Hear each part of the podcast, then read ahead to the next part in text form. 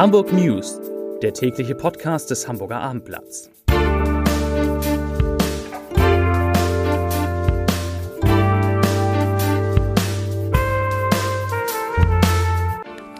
Herzlich willkommen. Mein Name ist Lars Heider und heute geht es um die Corona-Lage in Hamburg, die sich wieder etwas zu entspannen scheint. Weitere Themen. In der Innenstadt wird eine der wichtigsten Straßen voll gesperrt und eine bekannte Brücke abgebaut. In Schulen und Behörden drohen Streiks und ein sehr erfolgreicher Hamburger Sportler beendet, ziemlich überraschend, seine Karriere.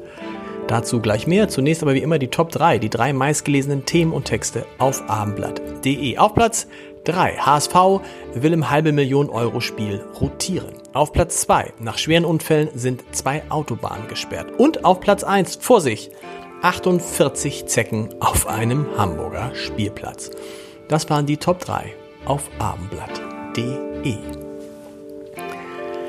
Entspannt sich die Corona-Lage in Hamburg nach dem relativ starken Anstieg der vergangenen Tage? Zumindest ist die Zahl der Neuinfektionen in Hamburg zu Wochenbeginn wieder gesunken. Die Gesundheitsbehörde gab die 7-Tage-Inzidenz heute mit 105,3 ein an. Am Sonntag war die Zahl der gemeldeten Fälle mit 106,6 erstmals seit Mai wieder über die 100er-Marke gestiegen. Heute kamen 151 Corona-Neuinfektionen hinzu, 129 weniger als gestern und 24 weniger als am Montag vor einer Woche. Auf den Intensivstationen der Hamburger Kliniken werden aktuell 43 Patienten mit Covid-19 behandelt, sechs mehr als am Sonntag. Und 71,1 Prozent der Hamburger, das ist doch eine gute Nachricht, haben inzwischen einen vollständigen Impfschutz. In einem auszubildenden Wohnheim des Uniklinikums Eppendorf am Grandweg hatte es in der vergangenen Woche einen Corona-Ausbruch gegeben. 13 Bewohner der Unterkunft waren positiv auf das Virus getestet worden, obwohl 10 von ihnen bereits vollständig geimpft waren. Am Donnerstag fand daher eine Massentestung statt, zu der 200 Personen eingeladen waren. Heute kamen die Ergebnisse und das sind positive. Es hat in der Unterkunft keine weiteren Infektionen gegeben. 140 Bewohner und Bewohner hatten sich testen lassen und sie waren alle negativ. Der angekündigte Abriss der Cremont-Brücke beginnt in dieser Woche und er hat erhebliche Auswirkungen auf den Verkehr in der Hamburger Innenstadt. Von Donnerstagabend 22 Uhr bis Montagmorgen um 5 Uhr wird die Willy-Brandt-Straße, einschließlich der angrenzenden Nebenstraßen Holzbrücke, Deichstraße, Hopfenmark und Kleiner Burster, voll gesperrt.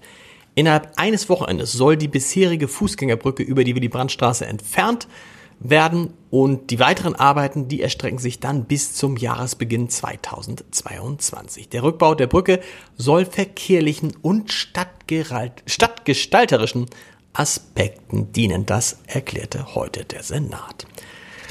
Wer am Mittwoch einen Termin im Bezirksamt gebucht hat, der könnte ein Problem bekommen. Denn im Tarifkonflikt des öffentlichen Dienstes ruft die Gewerkschaft Verdi zu einem ersten ganztägigen Warnstreik auf. Und zwar am Mittwoch sollen Beschäftigte in den Bezirksämtern, in den Landesbetrieben, Hochschulen, Schulen und in der Sozialbehörde die Arbeit niederlegen. Auch studentische Hilfskräfte sind aufgerufen, sich an dem Warnstreik zu beteiligen. Von der aktuellen Tarifrunde betroffen sind in Hamburg rund 70.000 Beschäftigte, darunter etwa 30.000 Tarifbeschäftigte und rund 40.000 Beamte.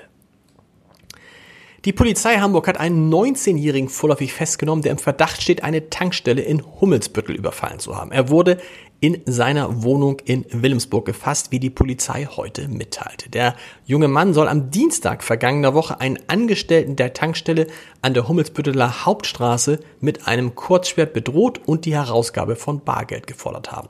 Mit etwa 100 Euro Raubgut hatte er flüchten können. Die Polizei startete daraufhin einen Zeugenaufruf und der hatte offenbar Erfolg. Zum Sport und nein, nicht zum HSV, sondern zum Beachvolleyball. Julius Tole beendet mit nur 24 Jahren seine Karriere. Aufgrund meines noch jungen Alters mag dieser Entschluss für viele von euch überraschend kommen, schrieb der Hamburger am Montag, also heute, in den sozialen Netzwerken.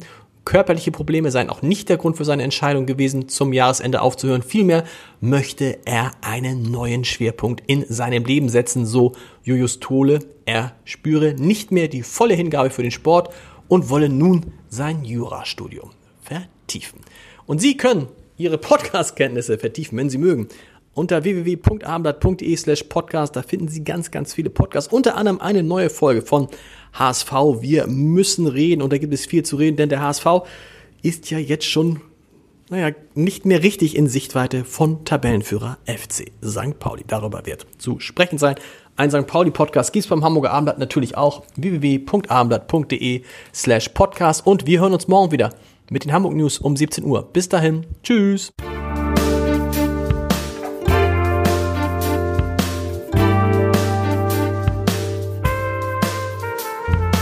Weitere Podcasts vom Hamburger Abendblatt finden Sie auf abendblatt.de slash podcast.